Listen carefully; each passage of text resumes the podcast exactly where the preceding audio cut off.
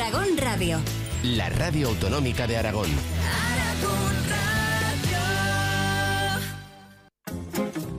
En Aragón Radio, 60 minutos para contarte lo que quieres escuchar. Enhorabuena, con Natalia Huerta.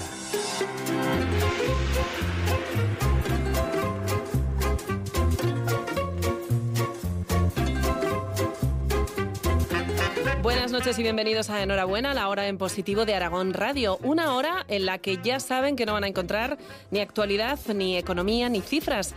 Solo aquellas cosas que nos ponen de acuerdo, aquellas cosas que nos hacen sentir bien. Porque sí, nos empeñamos en buscar motivos para sonreír y aunque no lo creamos, sigue habiendo buenas noticias. Y además la que nos importa o la que les importa a ustedes, que son las que les pasan a ustedes. Pues mira, la buena noticia es que no tengo trabajo normalmente, pero hay un refrán que dice Dios aprieta pero no ahoga. Siempre va saliendo algo. Entonces me pongo contenta porque eh, nunca me deja Dios desamparada. O sea, siempre sale alguna cosita. Cuidar de una, de una señora mayor eh, es muy poquito dinero, pero también mis hijos me ayudan y, vamos pasando. Tal como están las cosas, pues es una buena noticia. Que salga algo es una buena noticia. Pues últimamente em, sí, sí que me han dado alguna, que he aprobado un par de exámenes. Em, no sé, voy a tener una sobrina y ¿qué más? Y he encontrado trabajo de profesora. Esas son las dos buenas noticias que me han dado últimamente. Uy, es que bu- buenas noticias tal y como está ahora el país, hay muy pocas, muy pocas. Y no sé, pues hombre, hace poco fue San José y el Día del Padre y hombre, pues los hijos se portan bien con uno y eso es una buena noticia, de momento se portan bien. Sí, que me caso en seis semanas. Escote en V por delante y por detrás y pedrería en la cintura y todo tul por abajo. Sí, así a ojo, pues sí, mi novia me ha venido a ver y es- bueno, está de Erasmus y hace un montón que no la veo y hoy ha comido tortilla de patata. y se la ha hecho a su abuela. Es una gran noticia para mí. Una buena noticia. Hombre, el CAI va bien, el CAI de baloncesto. Por lo menos eso es bueno. Dentro de que el fútbol siempre mal, no coincide nunca que el fútbol y el baloncesto vayan a la vez bien. Yo soy más de baloncesto, pero si veo que el baloncesto va a ir mal, entonces sé que el fútbol va a ir mejor. Pero de momento estoy contento con el CAI, que ha costado, llevo 10, 11 años de socio. Los primeros años he sufrido un montón y ahora parece que estamos ya en ACB y estamos encima luchando por playoff. La verdad que eso ilusiona. Pero es que el Madrid no puedes competir, pero bueno, dentro de lo que cabe competimos y nos ganaron justo al final el Madrid. Pero si nos metemos en playoff, la verdad que será una triunfada para la ciudad y para todo lo que ha costado.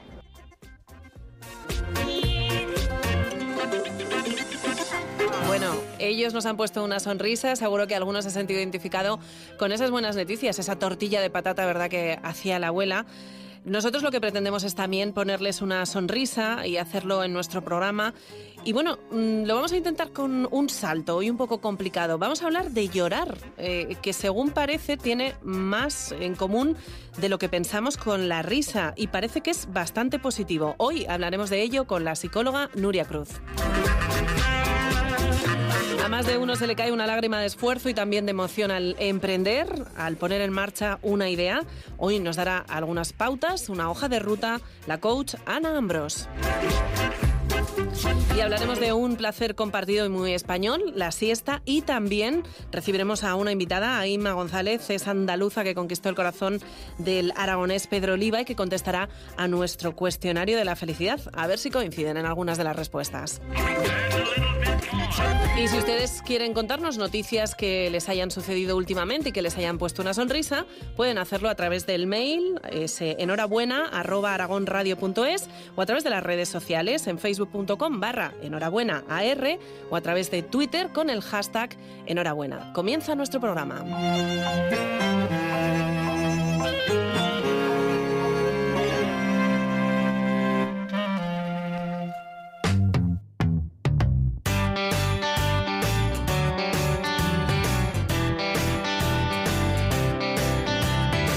Yo les decía que vamos a hablar hoy de llorar. Mm, Yo, yo me imagino que habrá gente que se esté preguntando por qué en un programa en el que hablamos de las cosas buenas de la vida o las cosas que nos hacen sentir bien, vamos a hablar del llanto o de la lágrima. La verdad es que soy la primera sorprendida porque eh, mirando un poco, documentándome en, en internet, he encontrado que la risa y el llanto tienen muchas cosas en común. Aparte de la más obvia, que es eh, que se contagia, eh, también generan endorfinas, esas pequeñas sustancias que nos dan la felicidad y que también nos dan las lágrimas. No sé si ustedes son de lloro fácil o no, o qué les hace llorar. Nosotros hemos salido a la calle a preguntarlo. Mm, Es necesario, porque si no, eh, la persona que no llora no es feliz del todo, porque es algo necesario para todo el mundo, bajo mi opinión. Es bueno y necesario, porque no sé, hay veces que te lo pide el cuerpo. Desahogarse, la, mejor manera de desahogar tensiones llorando. O otras cosas, pero mejor llorando. no, bueno, no. Hacer deporte, mm, el sexo, ciertamente. No lloro mucho. Creo que voy a llorar mucho. Y yo creo que llorar es bueno porque es una manera de expresar los sentimientos que tienes. Normalmente lloras por ira, por rabia, de felicidad.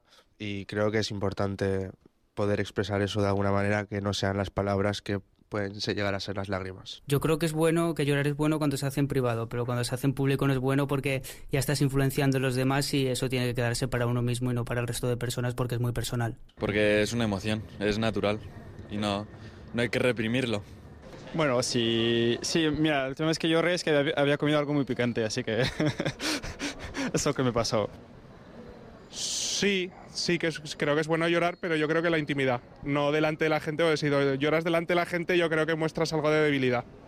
Entonces yo si lloro por algo, personal intento hacerlo a escondidas, no delante de nadie. porque se puede llorar tanto de alegría como de, malestar y yo creo que al final sacas, es una expresión y sacas, sacas lo que, algo de dentro de ti. Hay que sacarlo, sí, sí, no importa.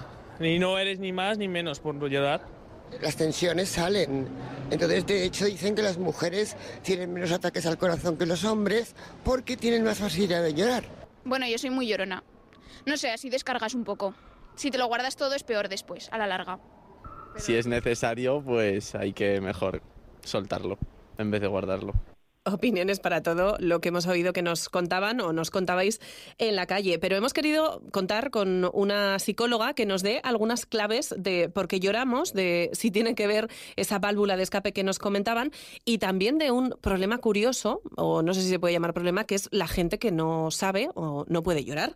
Y para eso tenemos ya al otro lado del teléfono a la psicóloga Nuria Cruz. Nuria, buenas noches. Buenas noches. Me imagino que has estado oyendo estas voces. Yo oía mucho como forma de expresión. También me llamaba la atención alguien que decía que, que hay que hacerlo en, en privado, no en público. ¿Qué te parecen todas estas opiniones? Bueno, la verdad es que había opiniones muy interesantes. Es verdad que el llanto es una expresión de la emoción, de muchas emociones. Había una de las personas que intervenía, la verdad es que lo, lo explicaba bastante bien. Decía que uno llora cuando está triste, cuando siente dolor, pero también cuando siente rabia, miedo, estrés. Y es que eh, hay una red neuronal que conecta el conducto lagrimal con una zona del cerebro implicada en las emociones. Entonces lloramos por muchas cosas. Yo decía que es curioso porque llorar y reír eh, desatan las mismas sustancias que las tengo por aquí eh, escritas, adrenalina, esa hormona que segregamos en situaciones de estrés y también noradrenalina, que actúa como neurotransmisor y tiene un efecto contrario al, al de la adrenalina. De hecho, está estudiado que tanto los niños como las personas mayores cuando lloran se relajan tanto que se pueden llegar a quedar dormidos. Curioso, ¿no? Comparar la risa y el llanto para llegar a, un mismo punto, a una misma emoción que es ese desahogo o esa tranquilidad. Sí, produce tanto reír como llorar, produce sensación de alivio. La lágrima tiene, un- eh, tiene componentes, tiene sustancias relacionadas con el estrés. Si eliminamos esas sustancias relacionadas con el estrés, sentimos alivio. Y eh, a través de la risa, pues nos suben las endorfinas, eh, la dopamina, la serotonina y todo hace, todo eso hace que nos sintamos, eh, que sintamos bienestar y que nos sintamos aliviados. Nos ayuda a eliminar la tensión, el estrés, el dolor también. Mm, Por eso muchos niños, bueno, yo creo que todos podemos recordar en algún momento que nos hemos quedado luego dormidos después de un gran sofocón.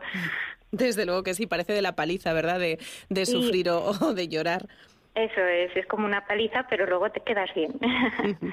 Dicen también que es una buena válvula de escape. Decías además no solo de emociones negativas, sino también de positivas. Eh, sí, Mm, a ver, es la expresión de la emoción. Entonces, todo lo que exprese emoción es bueno. Eh, mm, lo importante es no bloquear las emociones, gestionarlas de la manera adecuada. De acuerdo.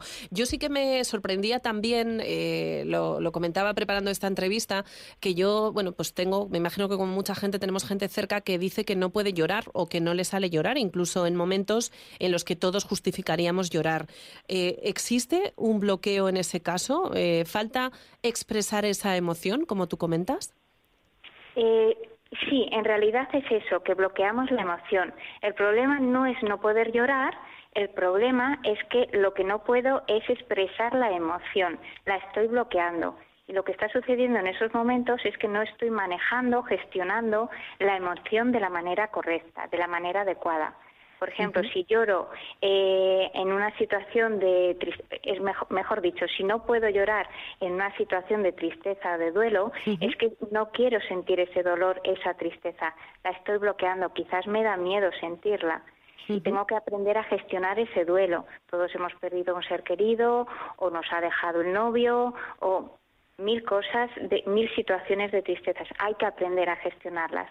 No es tanto, el problema no es tanto no poder llorar, sino él no está gestionando de manera adecuada y correcta esa situación, esa emoción. Me imagino que en el otro extremo estaría la, gente que llora o lloramos habitualmente, que sí que lo usamos casi como, como una válvula de escape. ¿Eso también es bueno? ¿También es positivo? En principio sí, es estupendo tener esa válvula de escape. Eh, claro, sí, sí, eh, sí, es bueno. Reír, llorar, eh, nos ayuda a expresarnos y en principio es bueno. Yo leía también, Nuria, no sé si, si lo conoces, lo, comentamos, eh, que en algunas sociedades antiguas existían unas mujeres que se llamaban plañideras, que lo que hacían era llorar eh, precisamente para contagiar el llanto a, gente que, no podía llorar. A mí me, ha parecido muy curioso, ¿no? Una, unas personas que lo que hacían era, pues eso, como el bostezo o como la risa, contagiar. Claro, si es que las emociones se contagian, no somos inmunes. Eh, quien no ha visto una película y se ha puesto a llorar junto con el protagonista o se ha sentido como el protagonista o quien no ha llorado con un amigo. Eh, son contagiosas y en ese sentido quizás ayudaban estas personas a, eh, a, gestionar la emoción, a soltar esa tensión propia de una situación difícil. Madre mía, pues ahí no sé si habría un origen ¿eh? de los coach o de los psicólogos en, esas plañideras. Otra curiosidad que también me, chocaba de las voces que oíamos, eh, los encuestados en la calle, ese chico que decía que llorar está bien, pero está bien hacerlo en, privado, que en público no está bien. Muchas veces se ha criticado, ¿verdad? La expresión, eh, bueno, sea risa más en llanto, sobre todo en hombres, cuando se hacía en un lugar público. Sí, es cierto. Y además, eso lo, ha comentado un chico, pero creo que otro chico más también. eh, yo creo que es una cuestión educacional de, y también de culturas.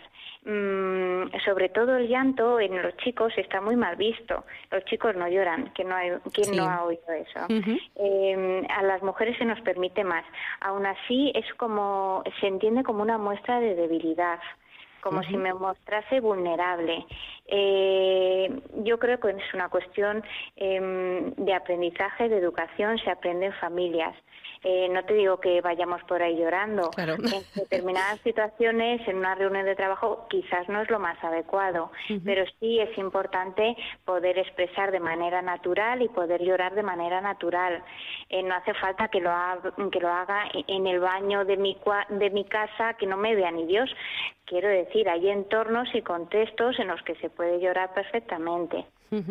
Eh, además, bueno, mm, con esto de, llorar, con, estas eh, emociones, como dices, me comentabais también que hay gente que, bueno, dentro de ese bloqueo tiene que ir al psicólogo, ¿verdad? Porque es algo que se puede tratar y que se puede incluso entrenar, entre comillas, ¿no? Vosotras podéis dar pautas para que alguien consiga llorar, que en realidad eh, sería conseguir sacar esas emociones. Sí, eh, eso se ve mucho en consulta. Nosotros vemos muchas personas que, que tienen el llanto que están bloque, eh, bloqueado. eh, la cuestión es que a veces cuando bloqueas el llanto estás bloqueando la emoción, pero no solo una emoción. Eh, el resto de las emociones quedan comprometidas. es decir, estás bloqueando las emociones en general. Entonces la persona está como más plana, siente menos rabia, siente menos tristeza, siente menos alegría, siente todo menos. Entonces, eh, es importante desbloquear estas emociones. Lo primero es ser consciente de lo que te está pasando, identificar cuál es la emoción que tú estás bloqueando y por qué. Y luego, bueno, ser responsables y empezar a tomar medidas para conectarte de nuevo con esa emoción y con el resto de las emociones, volver a sentir. Bueno, pues no está mal eso de, de llorar, desde luego sí que relaja. Nuria, no sé si eres llorona o lloras mucho. Eh, con la edad creo que me vuelvo más llorona, estoy más conectada. no sé si te podemos preguntar la última vez que has llorado o por qué lloraste la última vez. Pues eh, ahora no recuerdo, igual fue mm, después de un momento de tensión, ahora francamente no lo recuerdo. Me he emocionado, eh, más por momentos de emoción, suele ser mi llanto habitual, esa emoción ahí contenida que de repente pues nos desborda y sale. Bueno, no está mal. Yo que también me reconozco llorona, además por, un montón de cosas me salta enseguida las lágrimas, tanto por eh, emociones positivas como por negativas. La verdad es que era un tema que yo quería tratar en, en este programa y que cuanto más gente he compartido, más gente me ha dicho, sí, sí, lo de llorar también sienta muy bien. Sí, alivia mucho. Alivia mucho. Bueno, pues por eso se ha hecho un pequeño hueco en nuestro programa, en Enhorabuena, en este tiempo en el que hablamos de cosas que nos hacen sentir bien y además hemos aprendido que la risa y el llanto tienen más cosas en común de las que pensábamos. Nuria Cruz, muchísimas gracias por compartirlo con nosotros. Gracias a ti, Natalia. Hasta luego. Hasta luego.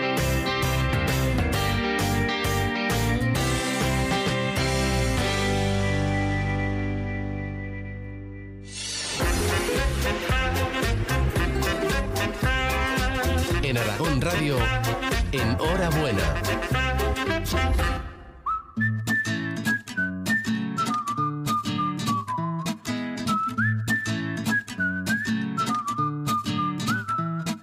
Y seguro que más de una lágrima, no sé si de ilusión, de pena, de esfuerzo, lanzan los emprendedores que en estos momentos difíciles deciden poner en marcha una actividad, eh, deciden poner en marcha un proyecto. Hemos hablado muchas veces con algunos de ellos, nos han contado bueno, pues que las experiencias desde luego merecen la pena, que son positivas y no solo gente que se había quedado en paro, que quería lanzar una idea, sino bueno, pues personas profesionales que estaban trabajando en otras empresas pero que no les hacía feliz, que no terminaban de estar a gusto y que han dicho, bueno, pues es el momento de lanzarse.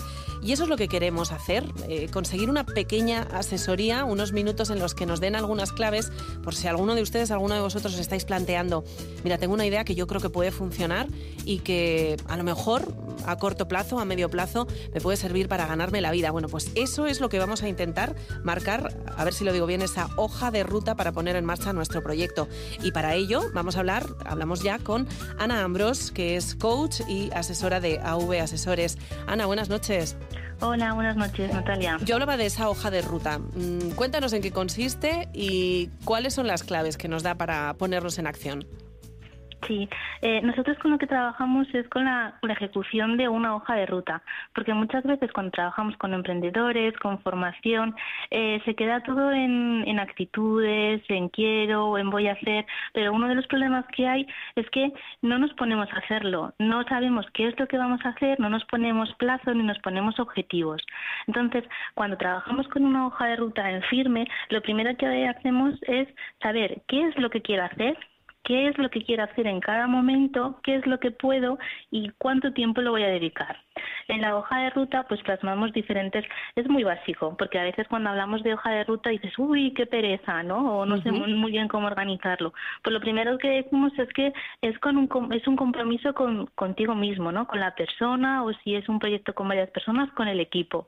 Es un compromiso en el que vas a identificar exactamente qué es lo que quieres, qué objetivo pretendes conseguir con cada una de las acciones y sobre todo empezar poner un plazo, poner un plazo de cuándo se va a empezar y de cuándo crees que puedes terminar. Y como también nos conocemos ponernos un margen eh, cordial para decir vale en este plazo lo puedo hacer pero sé que puede puede acontecer alguna cosa inesperada no pues vamos a darnos un margen para para nosotros mismos.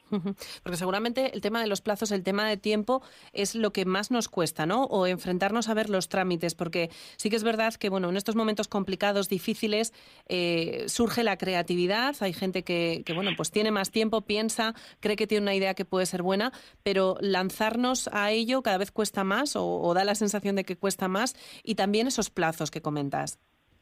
Sí, exacto. Eh, nosotros siempre decimos, hacemos la, diferenciación entre querer y poder, pero la diferenciación entre querer y poder es la acción que es en lo que fallamos, porque muchas veces tenemos ideas y se quedan en ideas, Mm, no, no las ejecutamos.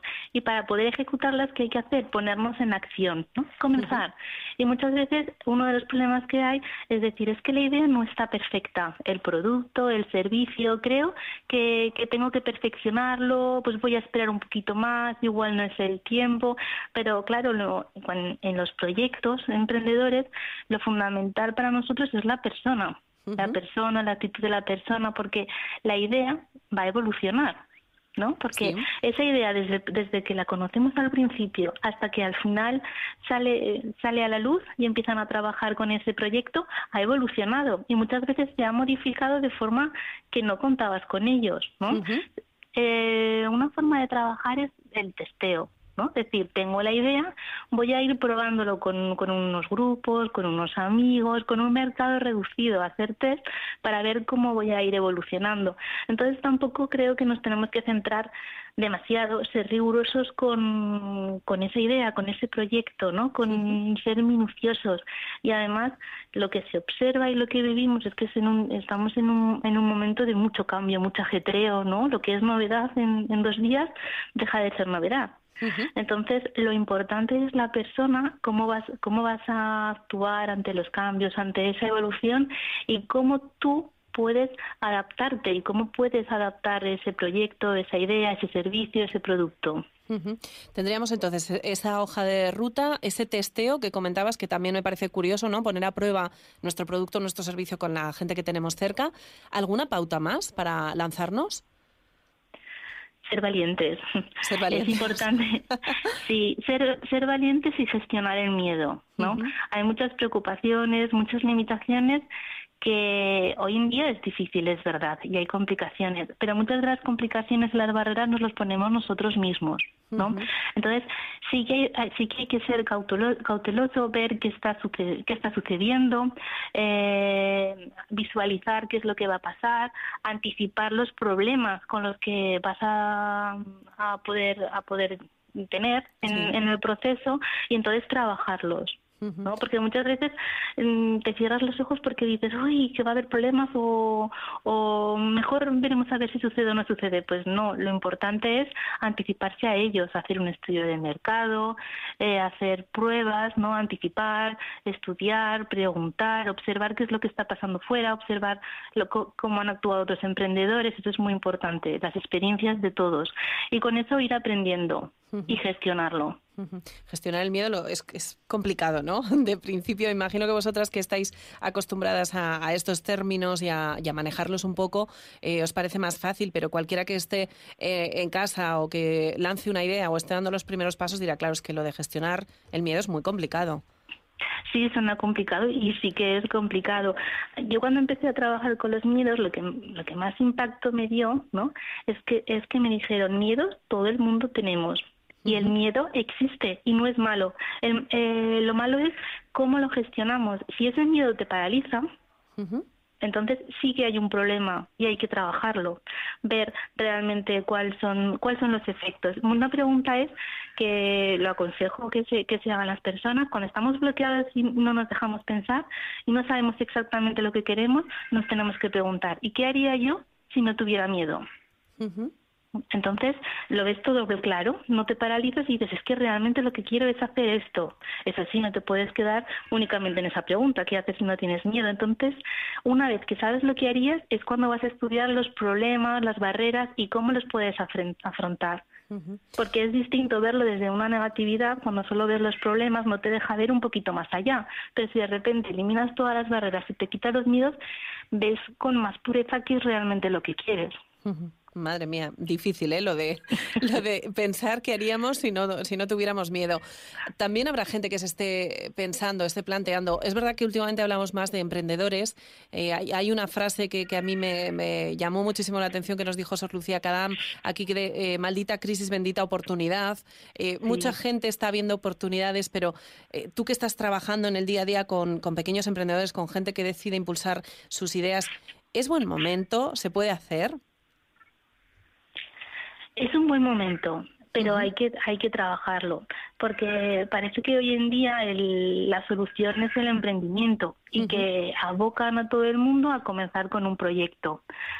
Siempre puede ser un buen siempre puede ser un buen momento, pero depende del proyecto y sobre todo, como he dicho, de la persona. Y hay que hacer un, un trabajo un trabajo previo. De hecho, ahora también las instituciones se están volcando, hay ayudas para emprendedores, hay el servicio de, de profesionales, consultorías, asesorías y también de forma gratuita con, con algunas con algunas organizaciones. Entonces, todo eso, todas las experiencias hay que aprovecharlas para trabajar y profundizar en el proyecto.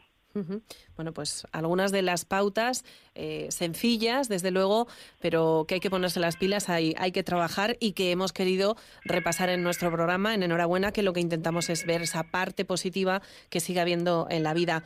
Ana Ambrós, coach y asesora de AV Asesores, muchísimas gracias por darnos esta mini hoja de ruta y ya eh, será cuestión de que cada uno nos pongamos los deberes, ¿verdad? Y comencemos a actuar. Cambiemos ese, ¿cómo era? ¿El quiero por el puedo o al revés, verdad? Sí, a través de la acción. Querer es poder, pero a través de la acción. Y me gustaría terminar con Sí. una frase que además la, la he leído esta mañana y me he sentido muy identificada, porque nos, nos preguntaban, ¿tomas algo para ser feliz? Y la respuesta era sí, decisiones. Bueno, no se, no se vende en caja, ¿verdad? Esto en pastillas. No, es, es que el trabajo, lo importante es trabajar y esforzarnos y tomar acción, no quedarnos paralizados, ¿no? Y sobre todo tomar decisiones. Cuando estamos parados, todo evoluciona y nosotros vamos hacia atrás cuando nos paramos. Entonces tenemos que dar un paso hacia adelante. Bueno, pues una dosis de, de acción o de actividad que nos ha contagiado Ana Ambros. Ana, muchísimas gracias y buenas noches. Muchas gracias, Natalia. Un placer. Hasta luego.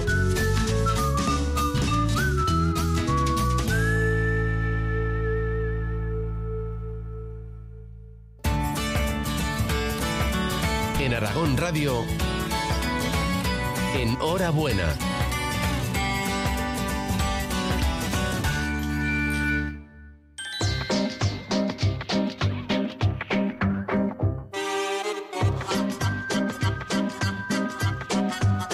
Esta noche mm, recibimos a otro invitado, a otro, no es aragonés, pero yo creo que ya le podríamos dar casi el título de aragonesa, que quiere hacer con nosotros ese juego que nos hemos inventado, que es el cuestionario de la felicidad, y que todos desde su casa pueden hacer. Yo creo que en realidad el resumen o la conclusión a la que queremos llegar es que todos nos sentimos bien más o menos con las mismas cosas. Así que pueden hacerse, eh, contestar las preguntas que esta noche, que hoy le voy a hacer a Inma González. Inma, buenas noches.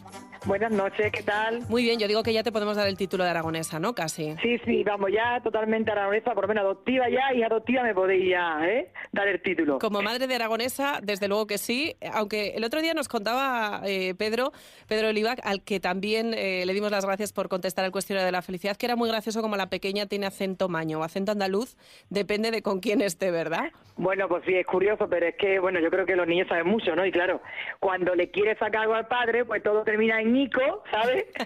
Y cuando quiere sacarle a la madre, pues todo en Z. Así que tiene una mezcla que no vea, pero bueno, ella es aragonesa, es que además graciosa, porque muchas veces me dice, mamá, es que yo quiero eh, parecerme a ti, también a papá, pero yo quiero ser andaluza. Digo, no, tú eres andaluza y aragonesa. Le digo, tienes el 50% de cada uno, aunque naciste aquí y eres maña. Pero no puedo ser andaluza, digo, pero ya, si ya eres andaluza, si tienes sangre andaluza. Y bueno, los genes, hija, que le tiran mucho. Ya veo, ya. Pero que, que sí, que, que habla maño, por supuesto, pero que sí que se le escapa alguna cetita, ¿eh? Se le escapa la zeta. Eso está Sí, bien, sí. eso está bien. Pedro nos decía que eh, la primera pregunta, la primera contestación la tenía fácil. Iremos viendo si, si tú también ves algunas fácil.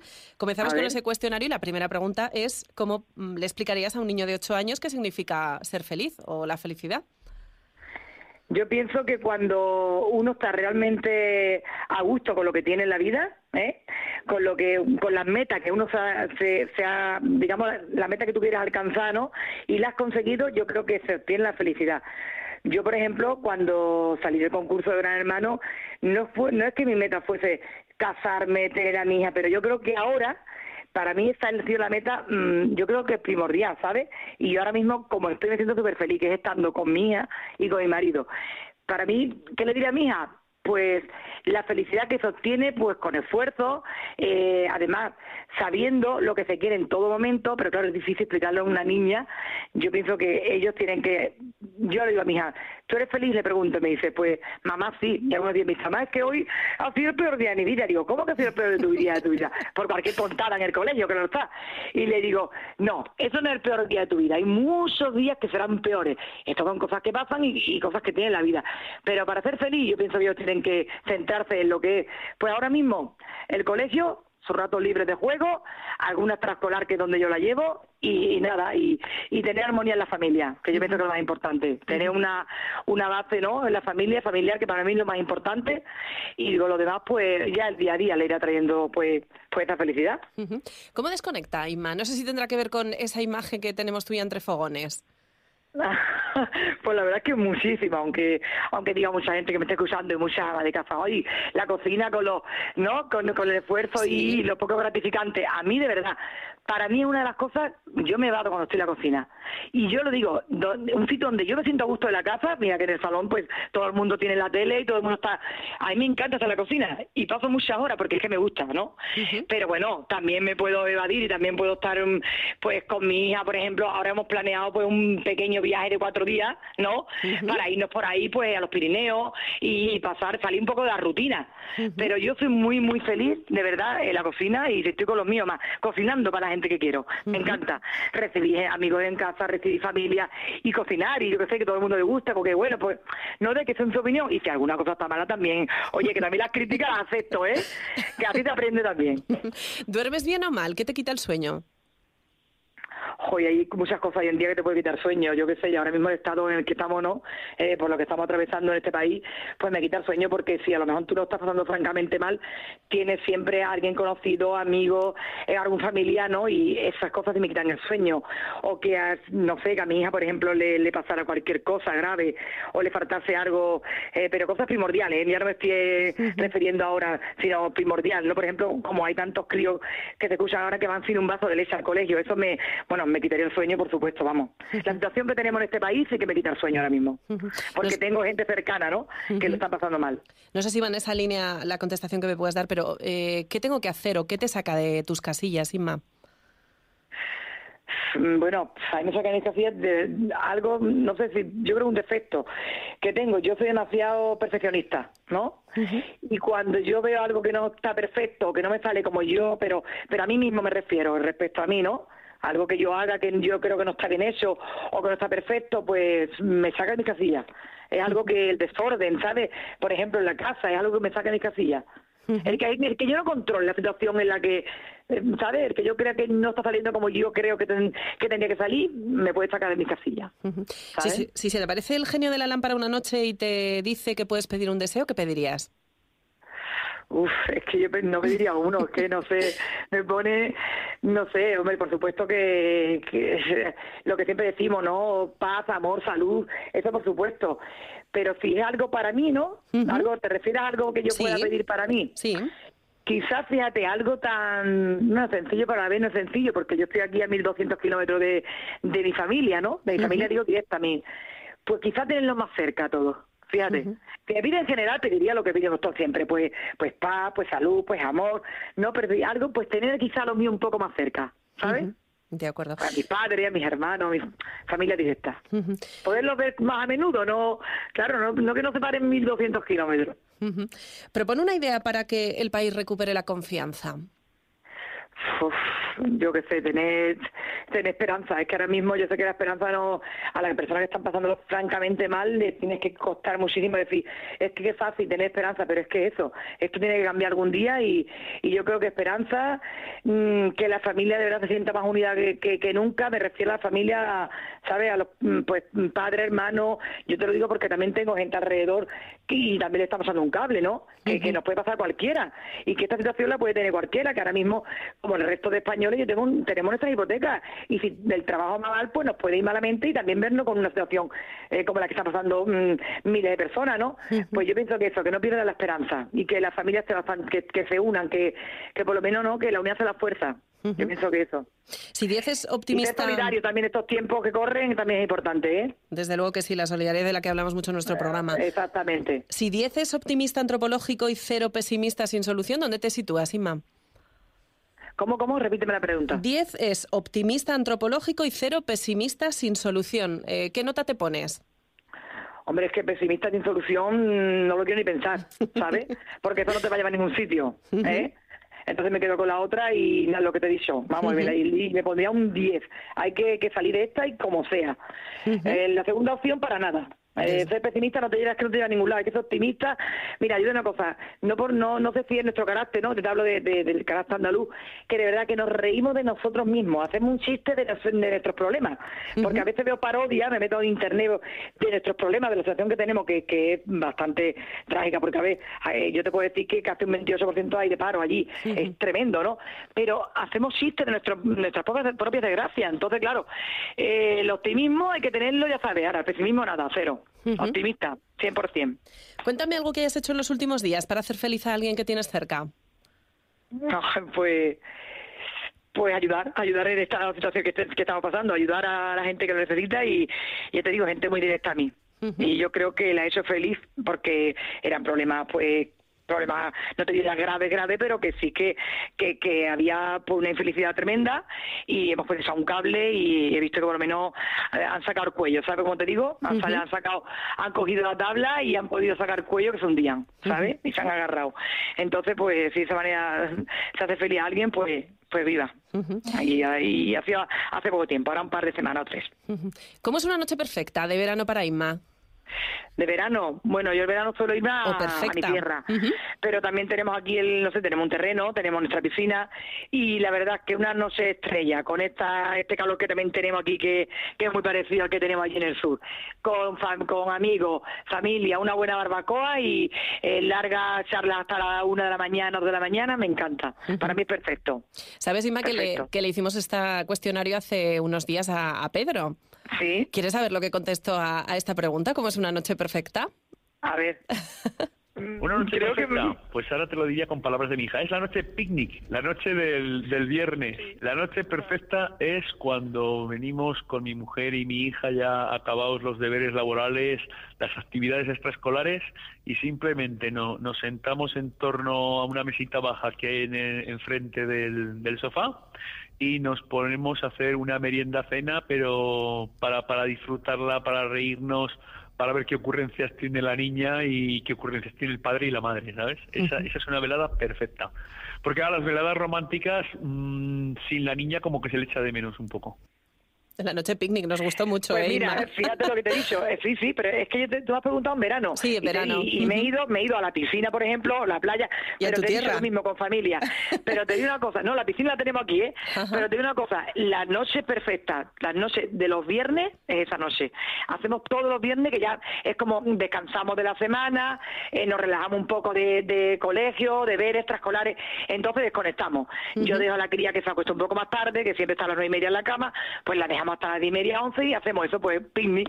Pues como te ha dicho Pedro, es que te tal cual, un poco de cena, un, po- un picoteo, una merienda cena y ahí estamos charlando, pues a ver qué nos cuenta de la semana y después nos relajamos. Esa es la noche perfecta de todos los viernes, ¿eh? eso que quede claro. Eso está muy bien, ¿eh? Que todos los viernes tengas noche perfecta está Todos muy los bien. viernes tenemos esa, esa, esa noche perfecta.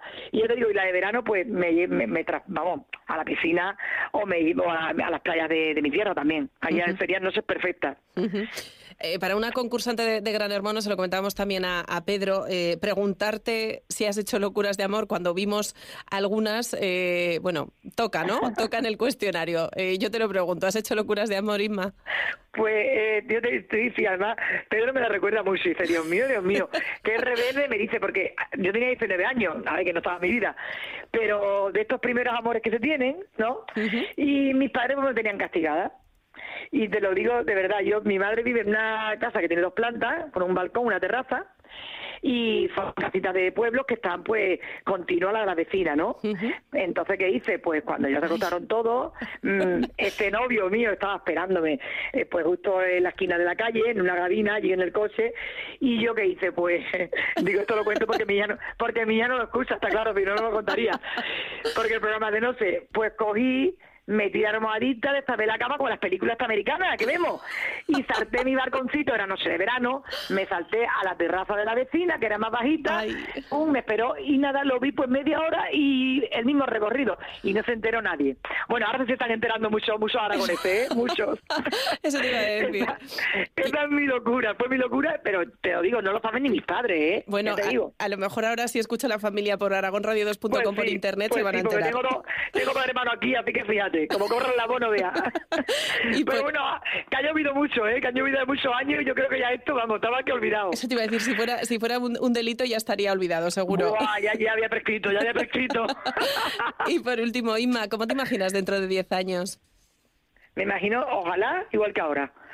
Pues feliz, eh, de familia, eh, con mi hija, mi marido, y de verdad, yo siempre lo he dicho en un programa que ya que hicieron de Aragón Televisión, me acuerdo, que de pareja, y que como nos veíamos cuando fuésemos mayores, tú me has dicho 10 años, pero me encantaría verme mayor, tal con la situación que tengo ahora. Hombre, mi hija ya habrá crecido, pues con su vida hecha, feliz, y que nosotros estemos juntos, Pedro y yo con el bastoncito, pero juntos. Eso es, ahora mismo, hoy por hoy, te puedo decir que eso es lo que quiero. Para dentro de 10 años y, y lo que Dios nos tenga, ¿sabes? Para nosotros. De dentro de 10 años Pero que nunca se sabe, ojalá. estarás poniendo, cerrando bien las ventanas de tu hija, en la habitación de Bueno, tu bueno, hija. es que ni se lo cuento, vamos, dice Pedro, esto no se lo cuente porque se lo contaba, digo, esto no se lo cuenta la niña. Digo, no, no, no te preocupes que no se lo voy a contar, vamos. Así que sale a mí, será valiente en ese aspecto, no le, no le dará miedo nada, ya te digo. Inma González, muchísimas gracias por esa sonrisa que llevas siempre en la cara y por compartir las respuestas de este cuestionario de la felicidad y ojalá que también le hayamos puesto alguna sonrisa a la gente que que haya nos está sido escuchando. de, espero que haya sido del agrado de todos los aragoneses, de todos los que nos escuchen, aragoneses o no. También se escuchan por internet y se ve estas cosas por internet con las nuevas tecnologías y ojalá haya sido del agrado de todos y de verdad que un placer colaborar con vosotros siempre. Muchísimas Siempre. gracias, Inma. Buenas noches. Venga, buenas Hasta noches, un abrazo. Hasta luego.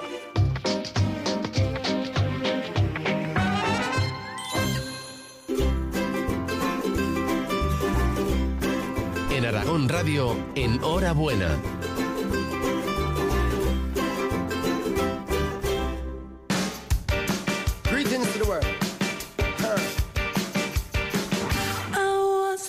Y hoy en Enhorabuena vamos a hablar de uno de esos placeres cotidianos que podemos, eh, de los que podemos seguir disfrutando todos. Es la siesta. Hace unas semanas hablábamos de esas tradiciones que también nos hacen sentir. Hemos hablado de dormir, hemos hablado de la necesidad de descansar, de relajarnos y la verdad es que tocaba hablar de siesta.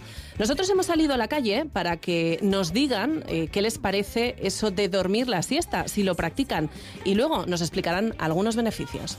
La siesta, la siesta es, lo, lo mejor que hay. Yo la hago todos los días. Pues media hora, tres cuartos de hora, depende. Pues Después de comer, sobre las, sobre las tres. Y después voy a pasear. Porque si me echa la cama ya no me levanto.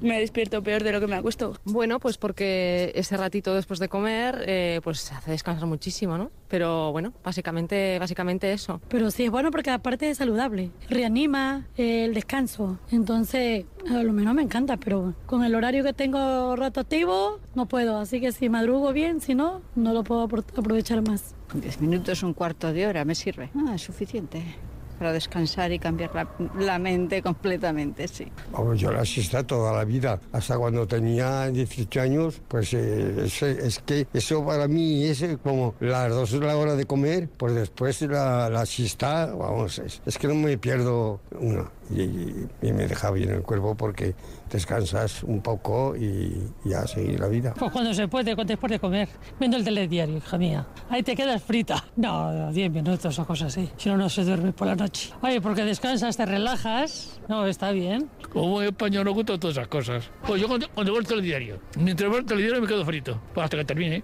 relajas, sí, sí. Ahora mismo me sentaba y me quedaba frito. Uy, sí, sí, hija, como buenos españoles. Media hora. Uy, sí, si puedo, sí. sí que me encanta, sí. Pues media horica, media horica después de comer y no todos los días, como dos veces a la semana, así lo puedo hacer. Pues tranquilidad, mucha tranquilidad. Hombre, bien, me levanto algún día, me, pero es porque, porque me encantaría dormir más y no puedo. Pero vamos, en general me siento estupendamente cuando puedo. Yo no, yo no suelo dormir casi siesta, no, nunca he sido siestera, pero hombre, alguna vez a lo mejor que mm, toca madrugar mucho, que toca clase antes o algo y te levantas más pronto de lo normal, pues a lo mejor que estás muy cansada te echas un poco, pero normalmente no, no soy siestera yo. Qué bonita palabra la de siestera, me parece que lo compartimos más de uno.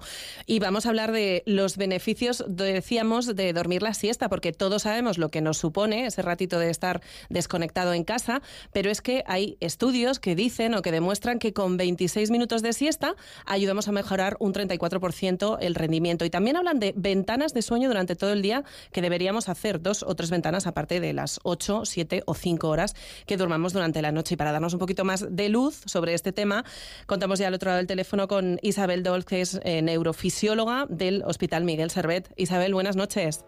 Hola, buenas noches. Eh, todas las opiniones que hemos oído a un profesional, ¿cómo les sientan? No sé si les sorprenden, ¿no les sorprenden? No, no sorprenden mucho porque estamos en el país autóctono y oriundo de la, de la siesta, entonces aquí hay muchísima tradición de dormir la siesta. Yo decía que mm, hay estudios que hablan de los beneficios de la siesta, entre ellos uno muy curioso sobre la NASA, que si no me equivoco es del año pasado, que hablaba de, eso, de la siesta modélica de 26 minutos que puede mejorar un 34% nuestro rendimiento, el rendimiento de las personas que estamos trabajando. ¿Valoramos realmente lo que nos puede aportar la siesta? Pues yo creo que de forma como inconsciente o intuitiva todo el mundo lo valora, entonces en la medida de lo posible muchísima gente lo hace. Y es verdad que estudios recientes han demostrado esto, que, que aumenta el rendimiento, una siesta corta. Lo más importante también es señalar que las siestas tienen que ser cortas, de menos de media hora. Ujú. El caso eh, de los beneficios físicos, también se hablaba de aliviar tensiones, incluso tiene beneficios para nuestro corazón. Háganos un pequeño repaso de, de todos esos beneficios. Pues parece ser que, que se disminuye con este periodo de descanso, de, de este periodo corto, disminuyen las hormonas del estrés, digamos, en sangre, el cortisol, por ejemplo, y se ve que ha habido también la presión arterial también baja un poquito, entonces se ha visto que sí tiene beneficios para la salud en general, aparte de los beneficios cognitivos, también parece eso para la salud física. Porque ahí habría que sumar, eh, doctora, esos beneficios psicológicos que comentábamos. Sí, estos beneficios de mayor sensación de descanso y de mayor capacidad de concentración, que es lo que luego han medido en estos estudios.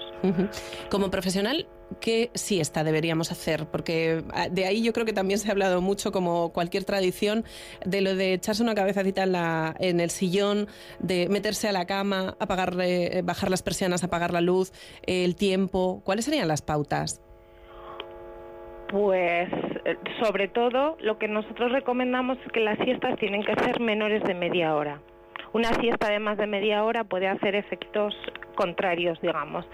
Se trata de de un, tiene que ser un sueño corto que en muchas ocasiones ni siquiera aparecen las ondas lentas que nosotros vemos en el sueño, en el sueño profundo.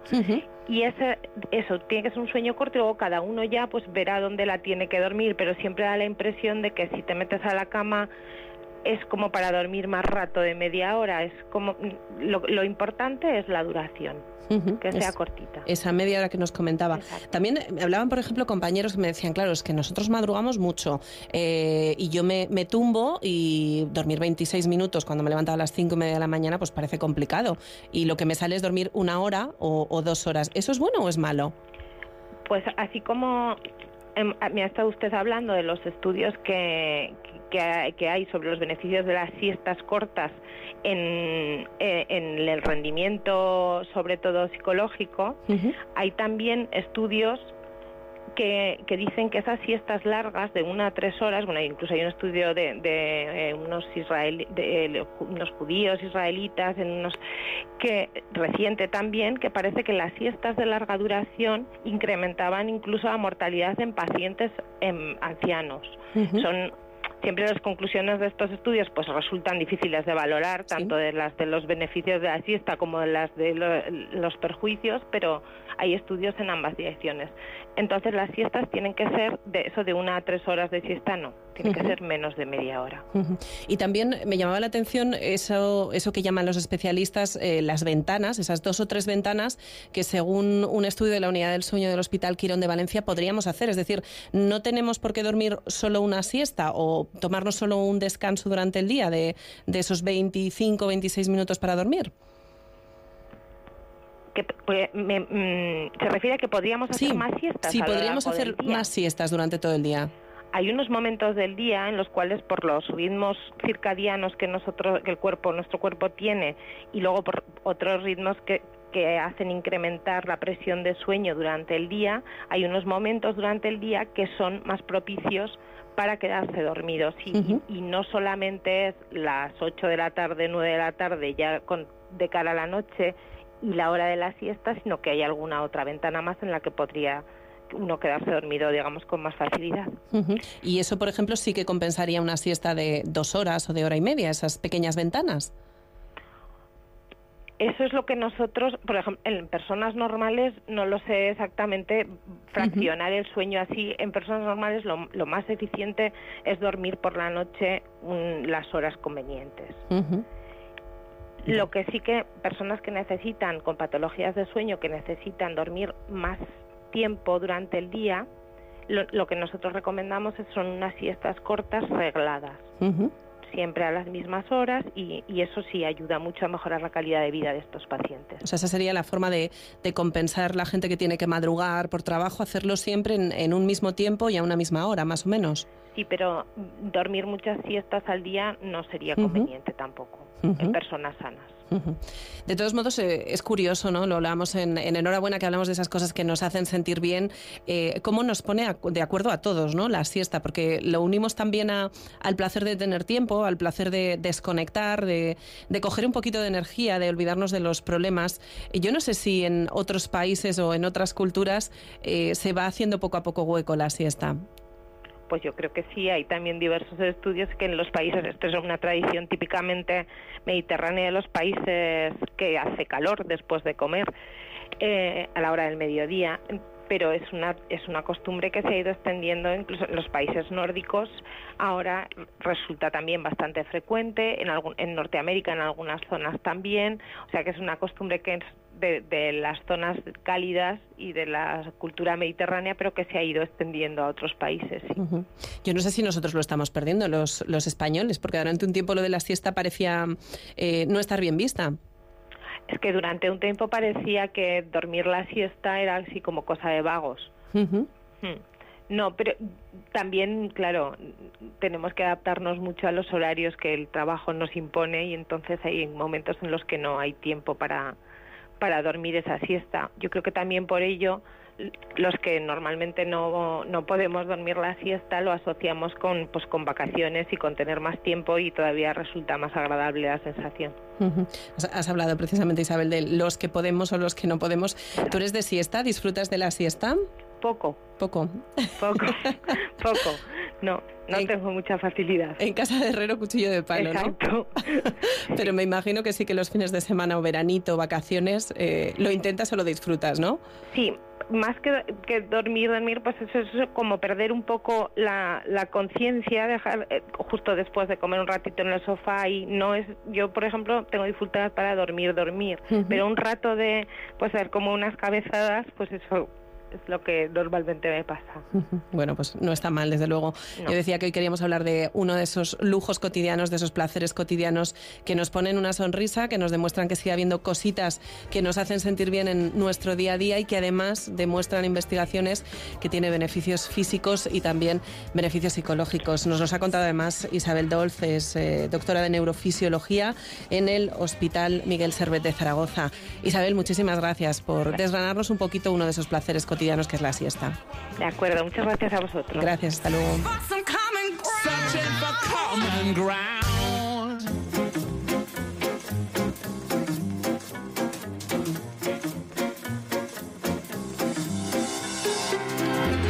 Nos vamos. Ya saben que queremos que nos cuenten qué les hace sentir bien esas historias que quieren que recuperemos en las próximas semanas. Pueden hacerlo a través del mail enhorabuena aragonradio.es o a través de las redes sociales en facebook.com barra enhorabuena AR de Aragón Radio o también en Twitter con el hashtag con la almohadilla enhorabuena. Nacho Crespo ha hecho que nuestros temas amables sonaran mejor si cabe y me ha sacado también alguna sonrisa en este rato. Saludos de quien les habla, Natalia Huerta. Nos oímos, nos vemos la semana que viene. Cannon.